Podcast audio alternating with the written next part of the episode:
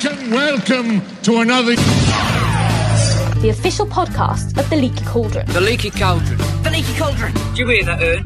The leaky cauldron. Just go! You're wasting time!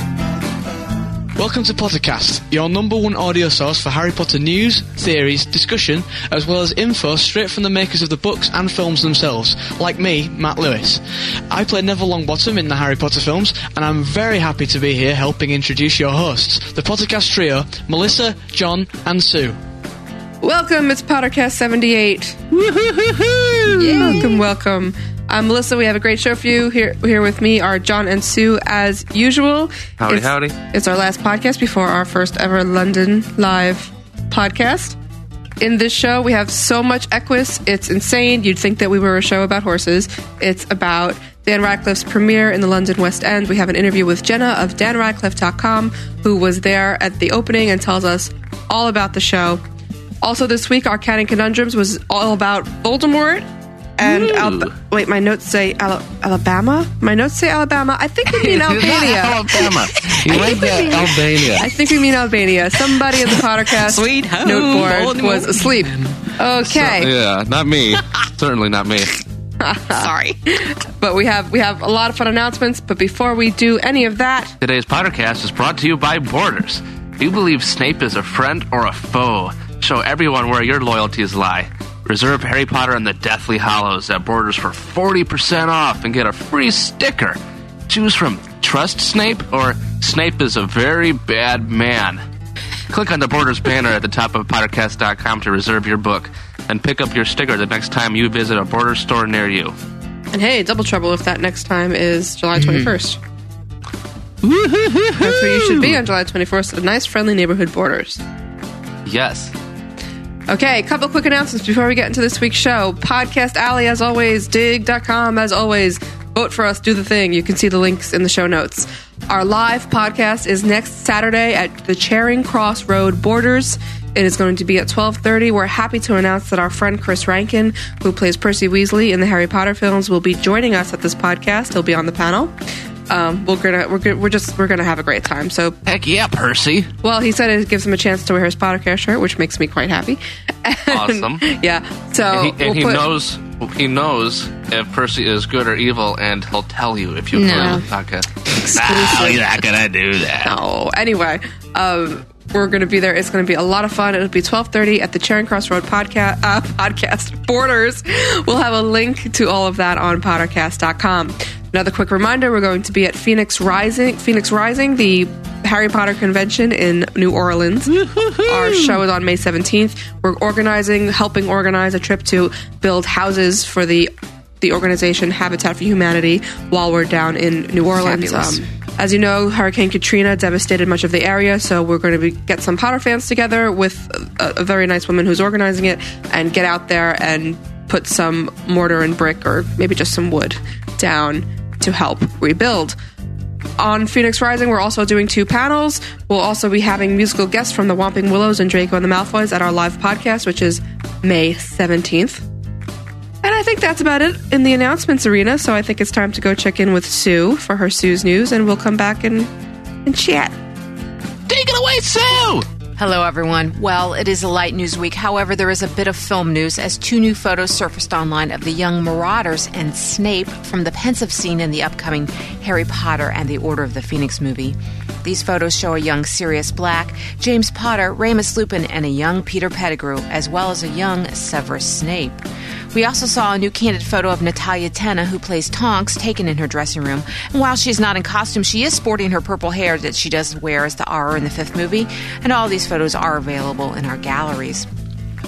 A new review has been released of the high definition DVD of Harry Potter and the Goblet of Fire this week, with the review stating, quote, The Goblet of Fire is possibly one of the best HD transfers to date, with clean, crisp pictures looking stunning and at times almost 3D like in quality. Warner have made a real effort to provide all of their high definition release with Dolby True HD, which adds to the superb mix, especially when pushed through the decent quality amp. The whole experience is an assault on the senses that will leave you demanding more of the same. End quote. The high definition version of Goblet is already available in the UK, and the US is expected to see this available sometime early this summer. You can see some new screen caps, including one of the menu, and new photos of James and Oliver Phelps, who do the commentary for the DVD, also in our galleries. Finally, EA, the makers of the Harry Potter video games, have prepared to launch the new Order of the Phoenix video game website with screenshots and a press release now posted. You can check this out as well as all many sites of the previous video games for the movies by clicking on www.masterthemagic.com. And book related news now, the translator of the Hebrew edition of the Harry Potter books recently met with Potter fans and refused to divulge what she does know about the upcoming Harry Potter and the Deathly Hallows, saying only, quote, I know one single shard of information, but I'm not allowed to reveal it, and I don't like to make speculations, end quote. Hmm. Also, many booksellers and retailers are advertising for the last Harry Potter book. We have quite the collection now of posters, bookmarks, and much more in our galleries. So if you're out and about and do spot one, please feel free to send it in and we will add it to our collection. Finally, as Equus the Play, starring Potter actors Dan Radcliffe and Richard Griffiths, is set to open this week in London, a recent photo call was held in England, and you can now see some new photos of the actors in our galleries. For more on the Equus Play, please stay tuned as we will have a review and interview with Jenna from DanRadcliffe.com, who just saw the play, and it sounds great. Well, for all things in and around of the world of Harry Potter, you can always find them at www.leakynews.com, which is updated continually. And back to the show we go. Thank you for the news, Sue. That's some awesome news. Well, by the time you hear this, uh, one of the one of me and John, one of the three of us will be in London, and John will be joining us. So we're, gonna- we're going to have by a great boat. time. It takes a while longer. it does take a while. I'm going a couple days early to catch up with some friends. We're going to be seeing some great theater while we're over there, and I think that one of those shows that we're seeing is pretty much dominating all of our news content this week, isn't it? Just a Sue? bit. It's about a boy and a horse, sort of. Dumb waiter. Oh, no, don't depress me on that. No. Mr. Dan Radcliffe's and Richard Griffith's play, Equus, is. Well, let's see, we saw some new photos. New press photo call was held the other day, which has created, if possible, even more controversy because in the course of the play. Yeah, nobody cares that he was naked. No.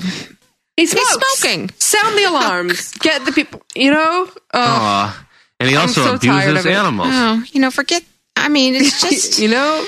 And and uh, it's just i mean i don't i don't even know where it's going to stop it's just one thing after another and it's in the play it's in the script and and those are these are stills from the play Exactly. and it's just not it's not him it's What's he gonna? Is he gonna take the Lord's because- name in vain next?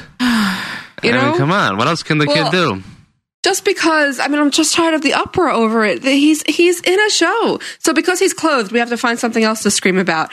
He's not the first, nor who will he be the last person of teen age to smoke in a movie or a show. Right.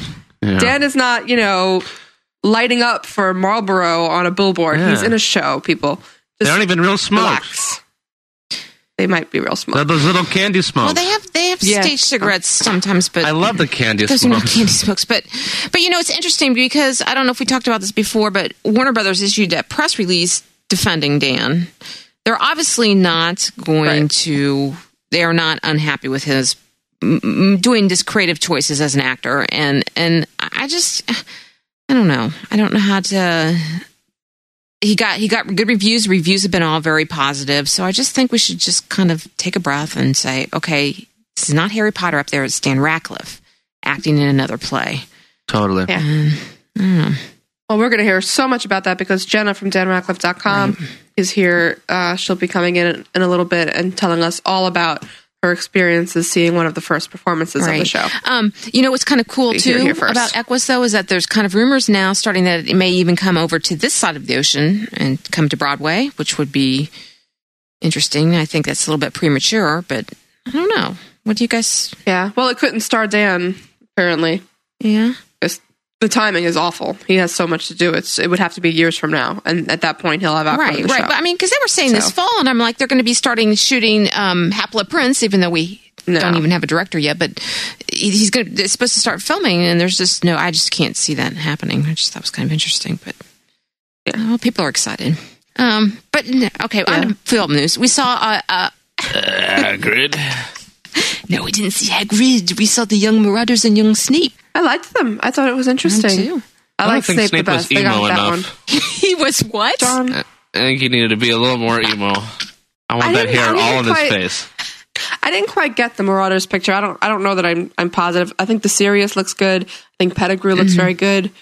Remus looks fine. James looks fine. I'm not. I can't really get this until I see it in the movie. Right, because we Yeah. It's all about their attitude and the way they move. I agree. I mean, because it was a still thing, and, and it, it was very small. It either came from like a trading card or a sticker or something. So the picture itself was really small. And then, of course, the infamous hair word came back up. You know, because James' hair looks blonde. It- It's just, I love it. I love it. Tired. That's It what they were saying. blonde? I mean, I didn't. John, have you seen the picture? I have seen the pictures, but it That's looks what they were blonde.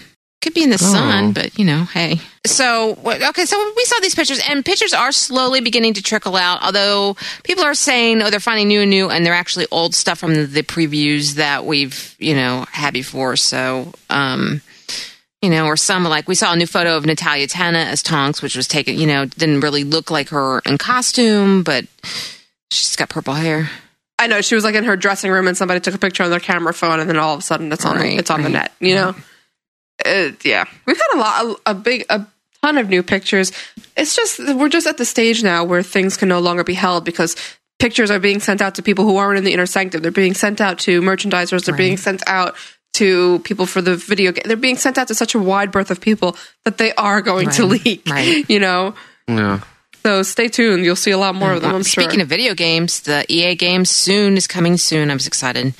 The the makers of the Harry Potter game has started to say that the Order of the Phoenix thing is coming. So, but other than that, it's been kind of the Order of the Phoenix thing. you know that big word. I love Order of the Phoenix things. Wait, no, I'm confused. Uh, what did I'm they start sorry. to The website is going to be launched promoting the uh, Order of the Phoenix game. I'm sorry. Okay, that's a lot more specific know. than that I thing coming. I'm sorry. I'm just not with it tonight. I apologize. Oh, it's funny. but that's so. But it's it's actually been a fairly slow news aside from the issues of horses. So, you know, Yeah. Yeah, well, uh, well, we have some great stuff coming up this week. Um, Leaky's, we had two big announcements Yes. on where, where you can read Leaky this week. We're in, we're in the New York Post. Um, we're, be, we're doing a blog over there, so come join us over there. We'll be doing theory discussion and whatnot um, on blogs.nypost.com slash Potter. And Leaky is now also all over Amazon.com. Oh, how'd that happen? We hack in there? Yeah, seven years of work, man. We have the finally best got in. programmers ever.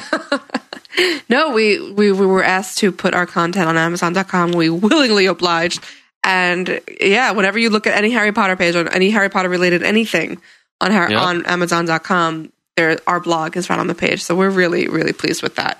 Um, but yeah, it's pretty slick. it's really exciting actually. Well, isn't there? Didn't something else happen with uh, Harry Potter Seven this week on could Leaky? that be? Some other project? I don't know what you're talking about. Oh, No, I'll no, no. It is only the biggest thing about Harry Potter Seven that we've released thus far. pretty much. It Chapter is one in its chapter entirety. one. It's harrypotter7.com. This is our exhaustive guide to the seventh and final Harry Potter book. It is written in essay form. It is hundreds of pages of research, wrapping up of predictions and plot lines, and a guide to predicting in book seven. There's thoughtful diet. Uh, what's the word I'm looking for? Discussions, essays on everything that might play a big role in book seven. Basically, if you would like to get the the most comprehensive, the best research, the best written from the best people to write it, go look, go to harrypotter7.com.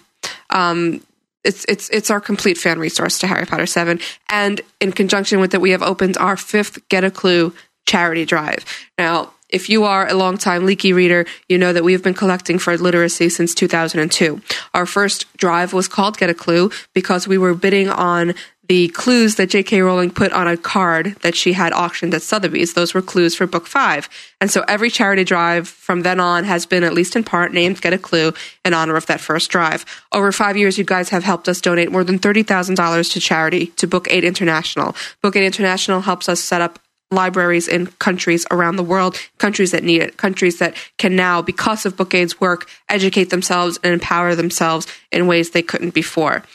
we have opened this drive in conjunction with HarryPotter7.com so that we can come together and show the world again that we're grateful for what Harry Potter has brought into our lives. We'll be leaving this donation drive open through July 21st and announcing our results and making our donation on that day as Harry Potter fans, as one. And we're, re- we're so excited about it. So basically, if you want to be involved in any way, if you want to make us a button that we can put on our page to spread the word, if you have a website, please put up a link and let us know. You can do that at Harry Potter 7 at theleakycauldron.org or you know what, we'll, we'll, we'll put a, we'll put a link on harrypotter7.com. Make a button, make a banner, spread the word, put it on your MySpace, put it on your top friends. We'll make a MySpace for it. We want to get the word out there so that Harry, all Harry Potter fans have the opportunity to contribute to this cause so that we can say on July 21st, we are Harry Potter fans and we're grateful for what we've been given and we want to give it to other people. So go check that out. Very awesome. It- it's, Astounding no, silence. it's just a you know no you were you were did that was It's it's really stunning. All the effort that went into that. It's literally six months of work. These people, these essayists have are just I mean, they're just incredible. Jason, Guru of Sloth, wrote an essay on what is on the, the fan journey. Our own Sue wrote a wonderful essay on being a fan right hmm. now. We have a collection of some of the most memorable letters that we've received at Leaky. There are chapters on the Malfoys, there's chapters on Horcruxes, there's chapters on the Order of the Phoenix, there's a chapter wrapping up everything that's happened in the first six books written by Steve Vander Ark, our friend from the Harry Potter Lexicon. There's a chapter on everything that J.K. Rowling has said that might hint to what's coming in book seven from Lisa, who runs accio-quote.org, which Yes. is the only and the biggest and the most comprehensive compendium of J.K. Rowling quotes online. It, I mean, it is basically if you want to mm-hmm. get a summation of Harry Potter and be educated about about it going into book seven, a refresher course, if you will, it's the place. it's just amazing too. There's just just about every facet, and you can come. We have links. You can come discuss it in our forum as well. There's just so many things to go over, and it's just impressive. The people and the theories. Uh, It's just humbling. It really is. It's amazing, and it's kind of scary too when you see all of Yeah. those things, like all those quotes. I was reading those, and I was like, Ugh. you know, it's all coming together. Yeah. You don't realize how much bulk we've had to assimilate over these years. And the, uh, the, the regular Harry Potter fan probably, you know, can't do it. I couldn't do it without having read all this, you know? And it's really a valuable, a valuable resource. The girls at Scribbulus, um, uh, uh, came together mostly they made up the bulk of the essays it was run and organized in the beginning by julie by julie tynan our former editor and it's really just this amazing project that these people have given their their hearts and souls to so if you have a second, go check it out and see if you like it. HarryPotter7.com. Bravo! It is. It's awesome. Good work. Yeah. On that note, On that note, huge show. Push on through, I suppose. I'm exhausted from that talk about Harry Potter I know, it was very good. Get a drink of water, and, uh, well, let's jump right into can Canon Conundrums. I think Steve's ready to go. It's all about Vapormort in Alabama.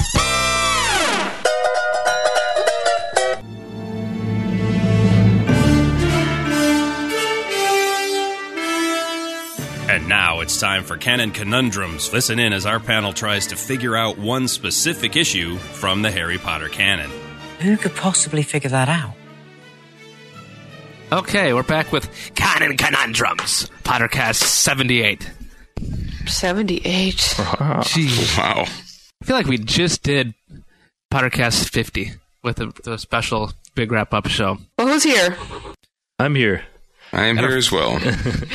Jason, known as Guru of Sloth, Steve from the Harry Potter Lexicon, John Noe. Hi there. We are back.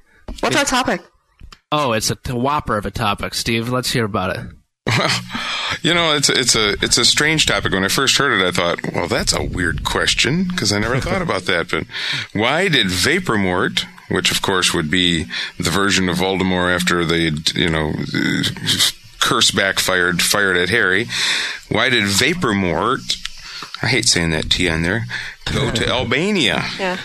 Why did he go to Albania of all places? Well, the answer, answer of course, is obvious.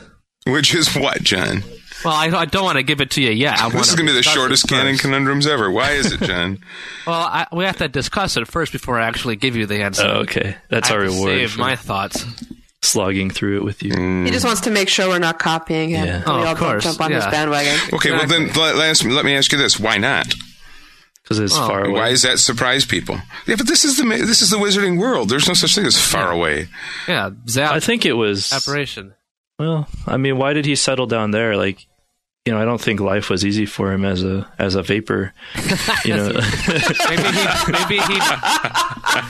So the question would be, you know, all this terrible, horrible stuff happened. The the curse rebounds, and boom, he's sitting there as a little dust speck or whatever, going. I got to get to Albania, so I, Yeah. you know, I can Right. see. I So can why? see you know,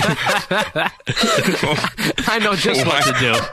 you know, why not? Why not? You know, I don't know, Ireland or something. Yeah. Why Yeah. Albania? So there's plenty of wild. You don't want to go to Ireland. No, I don't know. There's plenty of wild spaces, I'm sure, and you know, without having to go all the way to Albania. So why why do you think? Why why Albania? Do you think he was in control of his transportation?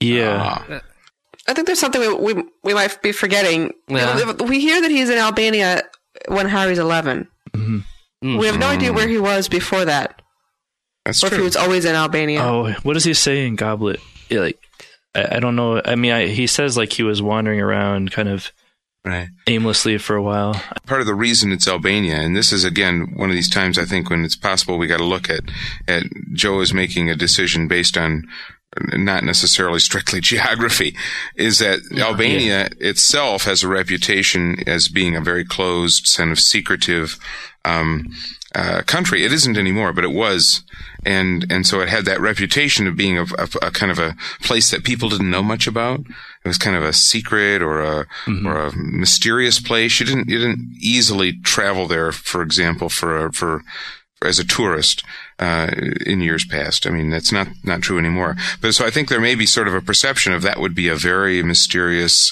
hidden away kind of a place. And so I think possibly if you want to step out of the story, that would be maybe why Joe would have chosen that place instead that he went to Albania. Isn't it also considered in maybe it's literary tradition? I'm not sure.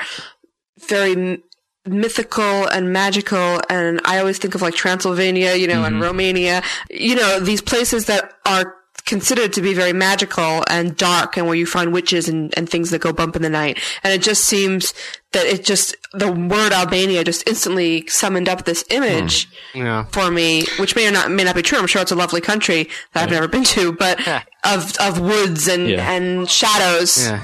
You know, nor nor am I. No, seriously, but you know, you think about that part of the world in literature has always been sort of gothic Spooky, and dark. yeah, yeah. You know, And and whether or not it's true, if it popped into your mind, it may have also popped into Rowling's mind, and that You know who it probably wouldn't feel like a big, creepy, strange place to? The people of Albania. yeah, Yeah. You gotta the ones, the ones who are now not going to be inviting Melissa. seriously. Sorry, Albania. I'm sure you're nice. it's not all bad because Bertha Jorkins' cousin or whatever lives there. Yeah. No, really. I mean, is there a translation? Do you think for Albania? There is. Do We you have the think, like- covers in our gallery. Do you think the cover for that book is like a picture of of Voldemort in their country and like making a huge deal about it because they said Albania and they get excited about it? Yeah, Well, why like don't I go check it out? like the, the- Albania, the place that Voldemort camped out. Actually, the Albanian book covers, the ones that we have, are the Mary GrandPré ones. Oh, I'll be darned. Well, and- and there, there's some heavily forested and mountainous areas of Albania. I mean, I've, it's, Yeah. we've got some nice pictures on the lexicon, but, um, but I think most of it is probably, again, I'm kind of playing my hand here, but I really think that Joe picked it for non-geographical reasons. But I think it's still fun to look back at it and say, okay, why? He's, Yeah. he's, he's in this, this semi, you know, nothing state. And why did he end up in Albania of all places? You know? Why didn't he just stay in Britain? That's where he wanted to be. Yeah. And he ended up having to hitch a ride with Quirrell by sheer luck to come back to Britain. So why Albania? Here, I've, I've said my idea. What do you guys think? Well, okay. Uh, here's one like small idea, kind of expanding on that. Maybe this was somewhere that Tom Riddle or Voldemort had traveled before, learning some of his darker arts. If this is a place with a reputation for, Sure. you know, maybe it's somewhere in his Vapormort kind of mind. Well, I mm-hmm. don't know. I guess his his mind was probably still intact, but he was kind of panicking and flying around aimlessly. Maybe he was like, "Oh, this is a safe place for me." Maybe he thought that that was where he would find out how to get back to his body. Yeah, mm-hmm. maybe he thought he mm. could find like natural allies. Although Do you think hiding he had out a in the Horcrux forest. stored there? Well, yeah, that's another Ah, idea that's been tossed around. But what would that mean? Well, if he did, it didn't do him any good. So Yeah, I mean, does a Horcrux help him go from Vapormort to Voldy Blob, whatever? I- Well, I mean, we have a few a few uh, inclinations of people from th- that part of the world when we hear about uh, people in Bulgaria and Durmstrang, people like that, kind of maybe being a little shady, dark people. And Albania is kind of all out there. Most of the people. A lot of the people in Albania, you got uh, your Greeks, your Serbs, your Macedonians, Bulgarians, your uh, Muslims, and even some Italians. But it's, it's What are you that- reading that off of? I memorized. I memorized that actually. this is CIA World Fact Book, I think. Yes. Jonopedia. no, it's it's in that part of the world where we're not sure about Yeah. what's happening out there. Well, apparently, they have some wizards. That's kind of the key point. Totally. Uh, you- You're right near a Durmstrang. So weird because now that I think about it, I can't believe I didn't put this together before. But um, Staten Island, where I live, actually has one of the highest concentrations of Albanian population. Um, almost in the in the country, and I remember there was a, a a lot of people come over here, you know, looking for, and it, it's not it's not that secretive these days. It's not that Not anymore. Oh closed no, and- no, no, no, no, no. You know? But it was. It had that Right. reputation years ago. But still, within the story, though, why would he go that far? I like the idea of there of I, what you said about the idea of him. That's one of the places he had studied dark arts, and so he saw Mm-hmm. whether there was a person there uh, that he thought he could get help from. You know, that's interesting. That's very It's possible. fascinating. And if that if that also attracted Quirrell, who was doing studies, right, right. um, you know, Yeah, because Quirrell wouldn't have gone there thinking Voldemort was there. No, he wasn't So looking there for must have been something else that drew Quirrell. That makes sense. I like that. yay! like maybe you know maybe this forest that Voldemort settled down in is like known, well known, like as a dangerous, or you know maybe it come to be known as like a dangerous place because he was living there. You know, Yeah. I mean, wasn't there something about There were whispers and shadows. Yeah, there were Right. whispers, and there was about about a dark force there. And is Quirrell the the, the danger type that he goes and f- goes right to the place where there's supposed to be Yeah. these, you know? what we see of him? Yeah, like he he's a changed man. Like after meeting Voldemort, Absolutely. That was what, what Hagrid said is he had changed completely Yeah. after he'd gone, you know. So, uh, that's, you know, that's, that's, there, there could be that over the years that had built up as a, as a place people would say, oh, that's a, there's a, there's a lot of dark magic there or something. And I'm looking at a picture of it right now, and it's a it's a satellite picture, and there is an inordinately large percentage of it covered in forest. Yeah. I can see why this would be considered sort of a dark right? country, an unknown country, a Yeah, shady. it's not about like know? the people, or it's just like the environment. Yeah, people of Albania, you might want to send us some emails and tell us what your Yes. country's really like because we're building this very interesting, naive picture of your country never having been there. Or you can invite us all. We'll all come and show up and take pictures and learn. You know who was also from Albania? Uncle Fester from the Addams family. Nice. You know that? Really? See, but you see, look look at the other popular iconic images that are associated with Albania. This is not, you know, a coincidence. Yeah, I think that has a lot to do with it. Now, here's something that people were talking about a little bit, and it relates back to another canon conundrum I think that was done earlier, the snake lore one. Oh yeah. I don't remember if we brought up at all the the cult of the snake that was from Albania hmm. and the possible tie to the Gaunts. There was even like some tradition of, you know, nailing snakes to houses or doors or something, which reminds you of Morfin. Interesting. This was in the, one of the threads on the lounge, which hasn't been posted in in a while, but maybe it'll get mm. dug up again because it was really getting interesting and it's only mm. got about two pages worth. There was some some links about, or I guess references. I don't remember if there were links about this cult of the snake, and and I know it was talked about more in the snake lore thread. But you know, maybe people were speculating that the Gaunts came from this area, or maybe even you know further back. You know that Salazar Slytherin was possibly from you know this area. Like you know maybe there's mm-hmm. some historical reason that Voldemort would trust it, or you know kind of be drawn to it in his most desperate hour. And I don't know. I kind of wonder if that's you know where if there is some kind of cult of the snake thing going on there, which you know is kind of a far reach, but it's really interesting to me. I mean, where did Nagini come from? What kind of snake is Nagini? It seems more than a normal snake. I read something about that. It was somebody figuring out what kind of snake Nagini Mm-hmm. probably was, but um, it's interesting because it also kind of fits the Voldemort.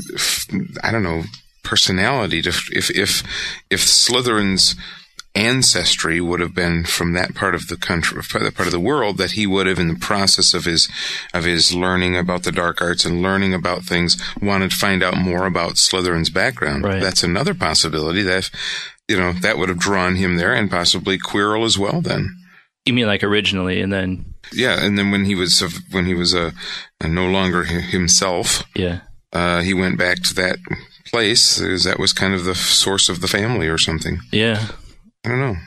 Interesting stuff. You know, I love questions like this because it's one of those things that, you know, like as in the lexicon, we just write it down and keep going. And I never think about that question of why? Why Albania? It's just, Yeah. I love that kind of stuff.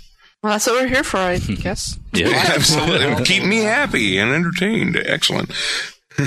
this again might be like revealing my ignorance of geography and different nations, but I'm I didn't think of it. I read it, so I'll blame whoever else first came up with it. But you know, people were speculating that you know maybe this has something to do with a connection to Grindelwald as well. Um, you know, being some kind of I don't know Eastern European sounding. I think people tend to think that he might be German or something, but Yeah, it's, a, it's a place in Switzerland. You're stumbling upon that what the actual answer is, Jason. oh, Because John knows. Oh, because Excellent. John knows. John know he knows. Am I getting too close? Am I gonna have to be silenced? That's where the editor comes in. yeah.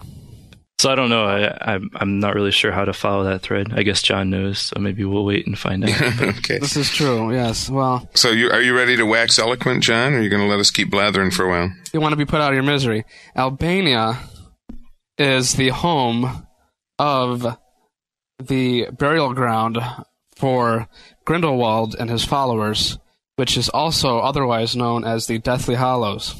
uh-huh. That Harry and his gang will Not check hollows, out. hallows, hallows. Hollows. I don't care Hollows. what part of the country you're from, Steve. In Florida, we call it Hollows. Under the- okay. So there, That's an interesting theory, John. That is where Complete it's at. balderdash, but very interesting. Boulder, nothing. it's false nothing. Uh, I, well, you know, it's possible. It's but uh, it does seem like a place that there would be a Hallows. yeah. Yeah, some kind of deathly Mm. one. what other what other kind are there? I know. Well, there's, there's but- the friendly Hollows, Yeah, which are in the But I Bahamas. think I think you're. I don't- I don't know if you're right in the details, John. But I, I love the idea that it somehow is some sort of magical, whether it's a burial ground for family or Yeah. whatever. But just that idea. it's funny because I mean when when he's talking about it, when Voldemort is talking about it in the graveyard scene in Goblet of Fire, he kind of seems nonchalant about it. Oh, I just had to find a place where you know I was safe and no one would get me. But I still like I, it. Just seems like why would he have to go that far to get you know to find a place that was safe? Right. Seems Especially like- when you're a soul. Nobody's really going to go how and you know yeah, know how to find and capture a soul. right. And then he goes and gets mad at people for not coming and trying to find yeah, him. exactly. I know. You know, it's like, well, you're in Albania for goodness sakes. Yeah. Who would have guessed? I was guessed? a cloud of mist in Albania. Yeah. Sorry. And you guys didn't sooner. find me. What's wrong Yeah. with you? And then on the other Well, hand, Brad. flip it around though. Flip it around. He says, "Why didn't you come and find me?" Which means that there would have been some reason that they should have known. Yeah. Went to Albania. Yeah, They should have immediately gone. He's gone. Where was Let's check Maybe, Albania. maybe we'll check Albania. Let's check See if there's any. Albania. Let's see if there's any Voldemort. odd Have you bits looked of under the couch Get Albania on the phone I know. or the flu. blame Albania? But you know what I'm saying? I mean, you can look at it both ways. You can look Yeah. at it as it being kind of ridiculous. On the other hand, again, if he went to an unusual place like that, you think there had to be a reason. And then there had to be a reason why the Death Eaters should have at least checked. yeah. You know? Those tricky Death Eaters. Well, I think it's about time John was still thoughts. waxing eloquent and we charged in on him. Go ahead, John. Well, that was my final thought, actually. Oh, that was all of it. The, Okay. the final correct thought. And I is- and I just dismissed it out of hand. I'm feeling kind of bad. well, now. you're going to look awfully silly come July 22nd. Maybe even the 21st. Yeah. Is what he's going to read it on the 21st completely? I read all mine on the 16th last time. Yeah, well, you're crazy. There were special circumstances. Yeah. Okay. Um, That was I'm going to take my time. who else has relish it. final I want to relish it. Who else has final thoughts? Anybody? I'm gonna say that I think it has something to do. It's like has something to do with like a power base that maybe he visited before, like people were saying, or I think it really does have something to do with the Gaunts and maybe even the line of Salazar Slytherin. That there's some historical Mm. base of power for this brand of wizards and dark wizards that he's kind of feels the safest at, and that maybe is like the best place for him to look for help. I, I'm I'm going to say I'm because you know what I love that whole idea of the of it being this historical place and everything, but I'm still going to just reiterate what I said before. That I think the reason Joe chose that was because the country of Albania in like the 60s and so had a somewhat deserved reputation of being a very closed, very mm-hmm. mysterious society because you just simply couldn't get into it very easily. And so that kind of an of an idea, Albania seemed like a very remote mysterious, hard to get to kind of a place when Joe wrote it. But uh, but I love all that stuff about the idea of it being, you know, a, a, a base of I don't know what dark magic or something. So anyway, that's mine. The idea of the being the Hallows is really eating at me, John. oh no. It really is because it's it's one of those things that that it will be that major duh moment to all of us when we slap our foreheads and think back to the moment when Dumbledore said in the first book that Voldemort was hiding in the forests of Albania. You know, and I, I don't know. I just I that's a weird. Once you think about it, it's very Joe to just kind of turn that around on you and be like, ah, that detail was there all that time. You didn't think Albania was relevant. You know, Yeah. Yeah, and it's like I said, every book you can't really predict because they're completely a surprise. You never could guess what she's going to come up with. Except to me. except to John. I'm actually a little nervous about getting that phone call on Tuesday morning from from Edinburgh. I told you not to tell anybody, John. What's wrong with you? Yeah, great accent, by the way. Yeah, That's totally it how was, it was just totally, totally Joe. Yeah, It's actually a fake British accent she uses. Well, I think my final thought is going to be that he went there because he knew it was a safe haven for his kind of magic, and he could, he could, if there was anywhere in the world he could try and regenerate himself, that's where he was going to learn how to do Yeah. it. Hmm. Maybe there's some kind of power Well. source there. But then again, it, it didn't. He didn't regenerate, so it's interesting because whatever it was he was planning, he obviously didn't yeah. work. Yeah, Way to go! Way to go, make make a good choice. I still think he found Nagini there, and I think that Nagini was there for a reason. Like you couldn't just find a snake like that anywhere. maybe that helped him have a body. Yeah, well, it then. did because I don't think maybe any normal snake would have been able to provide the sort of venom that he needed. Yeah. Are you going to finish up there, John? Did you come up with your final thoughts or not? Um, you know, it's- uh, just you know, just to remind everybody, you know, Deathly Hollows is in Albania. It is a, a ancient, not ancient, but the burial ground, former fortress of Grindelwald, where uh, he and his uh, followers had their last stand. And uh, there's re- re- residual magic there that Terry will uh, en- encounter in the last book, and use it to beat Voldemort and save the day and all that. Okay, There you go. there you go. Book seven in a nutshell by Amazing, John Noe. amazing. Look at me. I'm I in a nutshell. just stunned. We don't have to read it anymore. How did I? How did I get into this nut? How did I get into All right. this bloody green nutshell? What kind Amazing. of shell has a nut? Like it's crazy. I'm leaving. I know All it. This has got to. Somebody end it. Somebody end it. help! Help! I'm being repressed. Bye. See ya. Bye.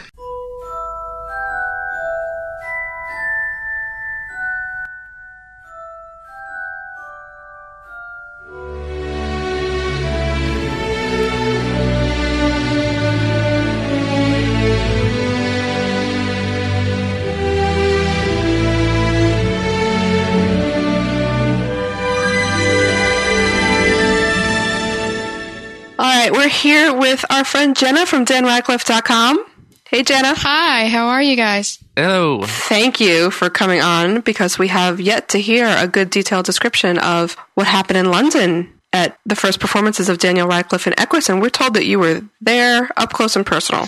Oh, yeah, that's one way of putting it. I guess the whole audience gets up close and personal in this show.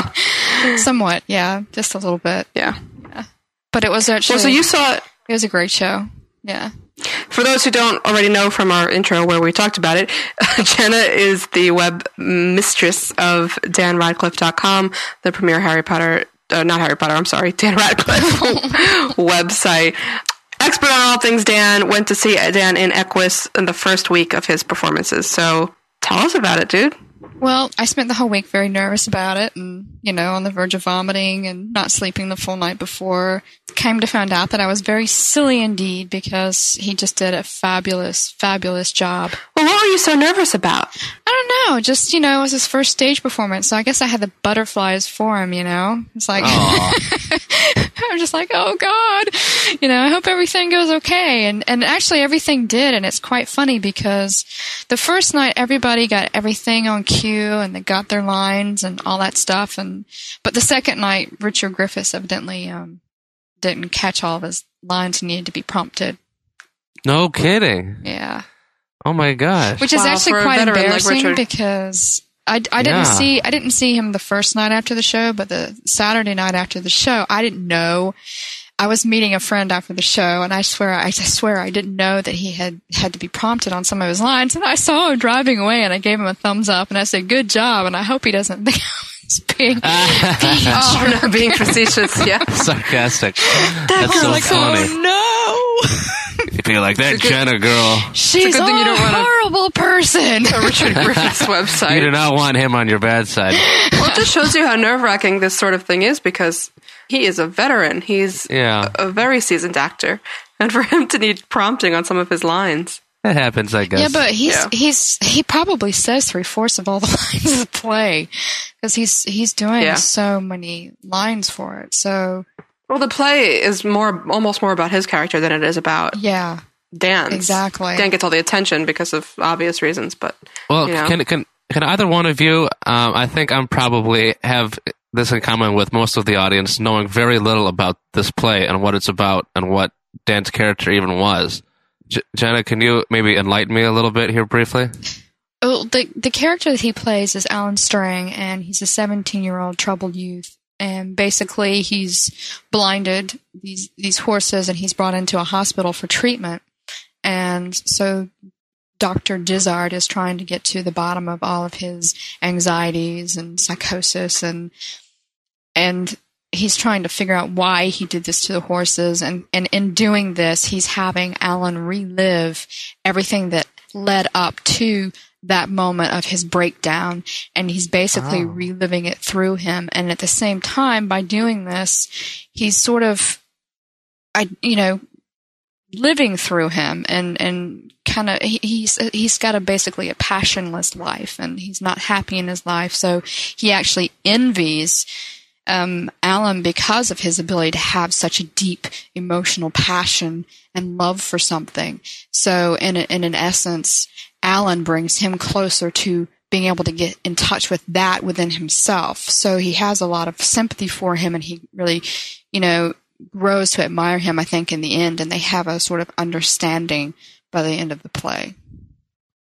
Oh, so their their relationship is like a a, a patient doctor relationship, or and, and it kind of develops into something more uh, like a, on a friendship level or something, or is it just a pretty strictly? not a, not a friendship really. level. It's it's more or less Yeah. just something that's where they they sort of learn from each other, and Dizart learns through Alan's character.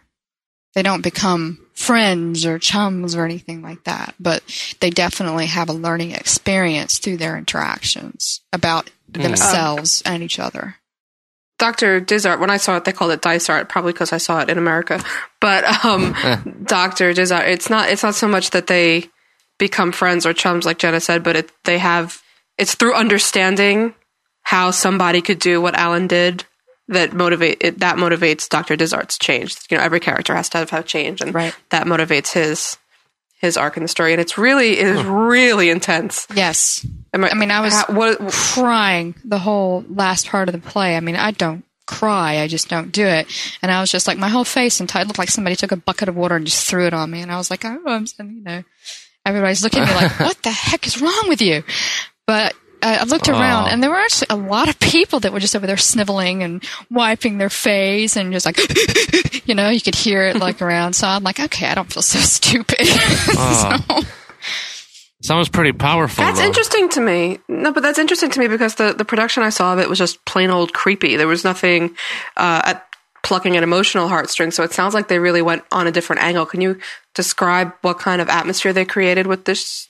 Well, I think with the way they went with Dan, instead of making him creepy, they sort of made him the you know the rebellious teen sort of portrayal with a lot of angst and underlying issues, but they made him a lot more sympathetic and a lot more endearing than I've seen in other productions of it as well. So in this one, it, it, it's really, I think a lot of people that I spoke to said that they actually identified with Alan's character in this particular portrayal.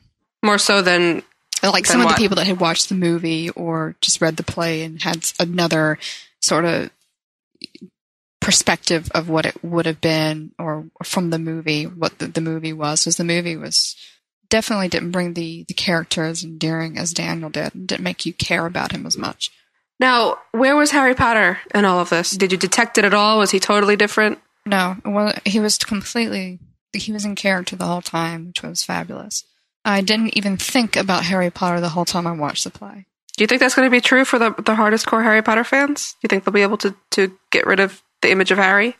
I think they they will because the thing about it is is it's it's it's not a play where you're going to have anything that is going to associate him with Harry Potter, and it's so far far away from his performance and such a different sort of role, and you know, and then again, you know, you've got the character that Griffiths is playing. It's you know, it's primarily centered around him you know? And the character that dan is playing is you know he's there fueling the fire and he's pushing things along but it's not centered around him as the harry potter movies are.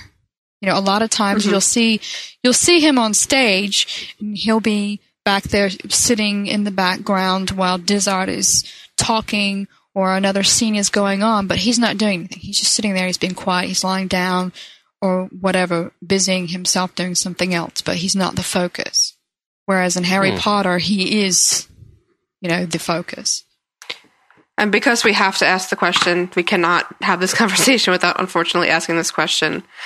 The nudity. What what what happens? I I don't know how they handled it in this production. Under what circumstances does he without spoiling it per se? The only nudity that was in the production was during the scene with the character Jill, and it was done pretty much the same way that it was written in the in the play. You know, they they begin their intimate scene, and he tries to engage with her, and it just doesn't work out for him. For you know, the reason of his paranoia that's going on with the, the whole Equus thing. So he slowly starts to to degenerate, and and it, it you don't even really because he's going back and forth with Dizart the whole time. It's you know, and you and you just see him start to break down, and you hear it in his voice, and you see it, and you don't even notice that they're naked. Really, I mean, it's just you're so in tune to his breakdown, and it's so intense that it, it you know, I didn't even. I swear, I'm not saying this in a bad way, but I didn't really notice it so much because I was too intent on watching him totally break down on stage, which was just mesmerizing and terrifying all at the same time. What was the audience like? Did they were they respectful of it? They're completely silent. When it came to that part, it was so intense you couldn't even hear a pin drop. Wow. So Well, this, yeah, I'd say they were. I mean, there was one instance where there was a paparazzi that I think it was during intermission where they, or, or somewhere around in that time, where he was found with a pro, like a professional camera and he was actually chased out and tackled down to the ground. but um, that was the only interruption. There was no interruptions by the um, the actual theater goers and the and the fans and whatnot. They were actually very good. Well, Impressive. This, you uh, you did see this performance in the middle of previews week. The show hadn't actually opened at the time, correct? Right. We saw it the first So night when of does previews. when does it actually open to to the public? I believe it's the twenty seventh. Like with actual performances. I believe it's the 27th when the critics go. Okay. They have two days, and then after that, it's open to the public. Well, it's open to the public now, and I mean anybody can go and see it. But I wonder if it'll be a different atmosphere once the more general public start to uh, come in there, and people who may this is probably bringing out a lot of people who wouldn't otherwise go to the theater just because of the draw that Dan. Oh yeah, definitely. I mean, I know people that I've had emails from people from fans on the site that um, they weren't planning on going to see it, and then when the photos came out, they're like, "Okay, we've broken down. We're buying the tickets." yeah, I'm like, "Yeah, okay." but um, we've heard a lot of that. yeah, I mean, but once you actually get there and you're watching it, I mean, you just kind of get drawn into it. You just forget about why. Even if even if you did go there, or if somebody did go there for that reason, once they sit down Mhm. and they start watching the play, they forget that because you really do Sure. get sucked into it. No pun Yeah. intended.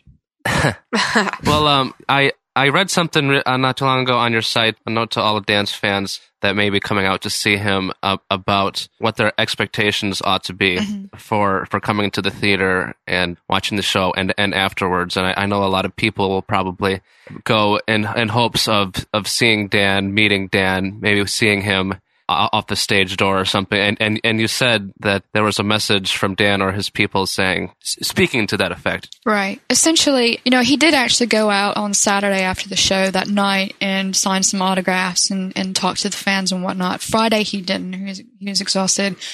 But it, it's not going to happen every show, you know, and the, the important thing is, is fans shouldn't expect that because we don't want them to be disappointed. So we don't want them. Yeah, I mean, and there's reports that fans are going out there as, as early as nine o'clock in the morning and staying around there all day until late in the evening, and that's just they're not going to see him. There's no point in going there early. He's not going to come out. You know, he's going to be in there rehearsing or doing it whatever he needs to do to prepare for the show. they're not going to let him go out. Sure. So and and it'll be lucky if he come he gets to come out just for a few minutes after a show. But it's not again something that anyone should expect to happen. If it does, then that's a great treat and, and it's lovely that he gets to come out and, and spend a few minutes and sign autographs and he certainly does enjoy doing that, but it's not always possible because you gotta consider he's doing this six days a week and he's got two matinees and the play itself is exhausting. I mean, you know, he's, it's like Sunday afternoon after the both plays. He'll probably sleep all day. so it's very emotionally draining and physically draining. So that he comes out there at all is amazing for me because I would be like, somebody please sneak me out to a cab and get me home so I can go to sleep. yeah, totally. I can't imagine, and it probably is going to get worse every week after um, that he's been doing it. How you know tired he's going to get. Well, Jenna, we've heard some rumors about the show potentially coming to Broadway. Do you have any inside scoop on that? if the show were to go to Broadway, which I'm not going to say it wouldn't because, you know, it might, but it would be without Daniel because he wouldn't have the time to, to come over with, With it. Potter. So if it did come over to Broadway, uh, hypothetically speaking, quote unquote, then it would be without him. Ah, boo. 'Cause He's got he's got two other films to to do, doesn't exactly. he? That aren't and even he's got all Harry these Potter promotions coming up and, and, and, and publicity and things he's got to do for all these other things. So Yeah. it's going to be a Well, they're not going to start filming six until at least midsummer. So he's got a little vacation time. Just a little. How long is Equus running? Well, actually, the play stops running June 9th, and then he's got My Mm-hmm. Boy Jack he has to film before he Mhm. starts filming Potter. So God. he's got a really tough schedule, and plus he's got December Ugh. Boys coming out, so he's got to do some runs for that as well. Yeah. a lot of He's stuff. the busiest kid his age. No rest for the Radcliffe. And then he's got to do publicity for the Phoenix too. So he's got everything going on this year. It's crazy. Seriously. Well, Jenna, thank you so much for sharing all these awesome details about Equus. Thank you very much for having me on. Yeah, thanks a lot, Jenna. Um, Melissa and I are going to be heading out to see the show on what is it, March Second, the Friday. Next second. Friday. The coming Friday. Yes, Yes. and we'll we'll bring back our uh, experiences and stories from that as well. And uh, everybody else who, all Pottercast listeners who happen to come out and see the show, I'm sure we'll we'll put together some sort of talk talkback area on pottercast.com or something of the sort for people to share their experiences. You got it. Great. Okay, well, Sounds thanks, good. Jenna. Talk to you soon. Thanks. Thanks, Janet. And we're back! Well, that was a great 78. Probably one of the best 78s yet. One day that's going to get too old. I keep taking pains to say it different ways. But does it work? Your creativity is astounding, John. I have endless amounts of it. Oh, yes, you do. Oh, There's a different word for it sometimes. They drink single malt whiskey only. You haven't been doing that, John. Where I are your haven't- impressions? I haven't been practicing as much as I should. I've been. I don't know how to do it yet. All right, so you're Ah. going to donate, then dedicate March to it instead? I'm gonna dedicate March to it instead because French is very difficult language to pronounce. That's why I'm planning a trip You to are France next week. Um, and I'm going to assimilate myself. Uh-huh. Resistance is futile. Um, in France and get uh, absorb a little bit of the language. And I will perfect my Madame Maxime. At which point I'll bring it to you guys through the show. All right, well, I I take this very seriously. that at the live show, you better have yourself a French accent, mister. Absolutely, I'm going to dress up like Madame Maxime for the live show. Can't believe we get to meet to meet some of our British fans. So excited. I know. We got big Pottercast fan Tom is going to be there, and um, Andy the house elf, a good friend. Yeah. And who else can get a little fun shout out? Well, everybody else. Well, don't forget to send us an email if you're coming, just so that we have a good idea. A lot of you have been already. Staff at pottercast.com. Let us know. Just let us know. I mean, it's not. Yes. Hmm? Everybody needs to remember to bring their best Percy merchandise uh, to the podcast so you can get uh, some autographs. You should also wear Percy Bedhead from the second movie. Yeah, everybody with the best Percy bedhead gets a That'd be gets some acid awesome, man. props. To see everybody with all these like poofy curls. Everybody comes in like those wigs that they have like at the you know football games. Yes. You know, it'd be awesome. Everybody. It'll be so much fun.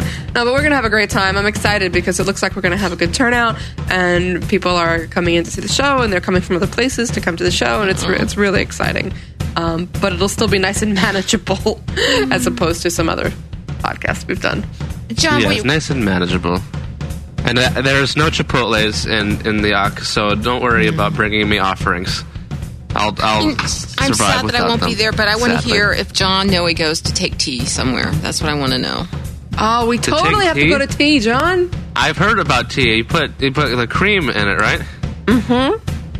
You should have a scone. You're gonna get hooked on scones. They're gonna be your new I do like scones. no, you haven't had scones until you've gone and had a traditional really? British. No, there's so much better. I want some pudding, It's just better. which is not the same as uh, our pudding. No, it's really not. Gu- guys, the week after the live show, I think it's going to be another Melissa List podcast. Oh, where did where did she go? I'm going to be. I mentioned. Um, oh, I wanted to say this in the beginning, but I guess I'll. The second one without Melissa. The second one without Melissa. I mentioned last week that I'm going to be uh, seeing a lot of, of Paul and the, the Wizard Rock boys.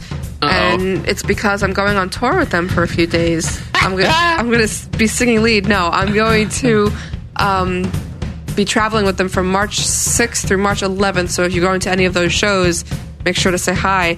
Um, because Bring your of, best Melissa merchandise. yeah, totally. Um, because because I'm writing a book. I can finally say that freely. Ah, out there, I can just say it. Oh, it's been a year since I've been not able to say it. I can finally say it. I'm writing a book. What sort of book, It's Melissa? a book about the Harry Potter fandom. I'm Really? so excited. I can't. Oh God, I've been holding this in for so long because I'm so superstitious, and I didn't want to say it out loud until I knew for sure that it was happening, and I needed somebody to buy it so that I could actually devote myself to it. And um, it's happened. Simon and Schuster will be publishing my book in November 2008, and it's all about what's going on right now. This amazing world, this amazing time in Harry Potter fandom, the the the midnight parties, the scams, the Wizard Rock, the you know everything. And so I'm going on tour with Wizard Rock to get good material for the book. Better, you know, better material than you can get from a plain old interview. Very cool. So I'm so excited, and I'm going to be asking on Pottercast now and then for a, a specific type of story that I might need. So you might end up in the book if you listen to Pottercast. Ooh. John and. Sue, you guys are going to be characters in this book. For serious? For serious, you guys are a huge part of you know this hmm. little world I'm in right now. And part of Oh, it is cool. personal. Oh If- god, if- guys, I can't even tell you. This is like I just I, t- I wrote I wrote Joe a letter to let her know that I that I was doing this, and it's it's um I keep saying you know because she realized her dreams. I get to realize one of mine. It's like, it's just incredible the way that the way that because she sat in those cafes and wrote her book, I get to do this. I get to move my career in this way. I get to be the person who tells this story, this amazing story that somebody was going to write. I get to do it, and it's because of her. I'm just so guys, this is like She's a little excited about I'm a, it. I'm a little excited and I'm a little I'm I'm awed and I'm humbled and I'm uh, I just I can't wait. It's going to be so much fun to write. It is so much fun to write. Well, well, well. Hopefully, I, I hopefully I'll hopefully I'll do a good job of capturing this awesome time that we're all living in. of living course. in. I'm so nervous, guys. It's it's terrifying. Oh, you're gonna do fine. It's gonna be great, and everybody's gonna read it and buy one for their dogs and everything. so okay, I hope so. From your mouth to you know Joe's Very ears. Okay. MySpace shout outs. What should be the my the blog challenge this week? make the make the poster for the movie that will be based off of Melissa's book. the, the theatrical poster, starring starring John and Sue, and then Melissa. Is it? Oh, I love it. I, I'm I'm too curious to shoot that one down. I'm too curious to see what the what the Pottercast trio movie would be. That would be pretty fun. Okay. More points if you, if they end up on YouTube because They you, are, they're you awesome. YouTubers are pretty creative too. You are pretty creative. Well, okay, just a re- reminder how this works. You blog, you mention Pottercast, we find your blog, the best one wins something. Crazy prizes. Crazy prizes because we like giving you guys stuff. and hey, who else? Who else is going to get stuff? Who's better to get stuff than you guys? Who's better than you? So, Nobody's better than them. So, and also, if you put us in your top list, your top friends on MySpace by You'll going awesome. to yes, by going to myspace.com/slash Pottercast, letting us know you've done so via message or MySpace comment. Uh, we will give you a shout out, and I think we have some people that we owe shout outs to right now. Ooh. How about Kara Nurin? As, as in Nurin. Kara, as in Sarah, as in Nurin, as in tambourine. So I didn't say it right. Nurin. Kara Nurin. There you go. Okay. And Jessica and Ellie and Asher and Marty and Zach and Paige and Kelsey and Cindy and Emily and Chris say fans. Chris Sligh fan. I'm a Chris Sligh fan. He's an, the guy on American Idol. He's a Chris Idol. Sligh fan. He's American Idol. He's the funniest American Idol contestant we've ever had, and that is he's, the he's reason no we will get Ruben Studdard, I'll tell you that. No, he's definitely not. We got Papa Diddy, we got Mia Sapishi, we've got Schlip, Schlippy, Shilpy. Shilpy, Mia Shilpy. we've got Zarmak, we've got Eric and Rachel. We also got Carla, Tammy, Smitten, Knitten, Pirate Kitten. That's the best name ever. Smitten, Knitten, Pirate Kitten. Say that three times fast. Maja, Ran, Crazy Tara, Echo, Kia, Amy, Carrie Zor, Kate, Mark, Nick, Jera, and Sue's gonna finish And this out. Kate, Nick Jera, okay, Crazy Pig Films. Candace, Joaquin, Connie, Ashley, Emma, Johnny, Lindsay, Hanif, or Hanef. I'm not sure how you said that. Dylan and Gabby. Rockin'. You know, I ah, love Okay. Sue that you did Joaquin correctly because John would have totally chewed Well, it through. I actually like- through, you know, Yeah. put it through a For all the names I usually slaughter, I got one right. That's pretty Joking. good. Just go. You're wasting time. Okay. Catch you Goodbye. next week. What a fun show. Goodbye. lose you in the House of Mirrors, man. You're crazy. W. Free. Oh, and about time too. We've missed it. I confess myself disappointed. Don't mind, I'm going to bed. Great Scott, no wonder. Look at the time. We've been here nearly four hours. Spooky how the time flies when one's having fun.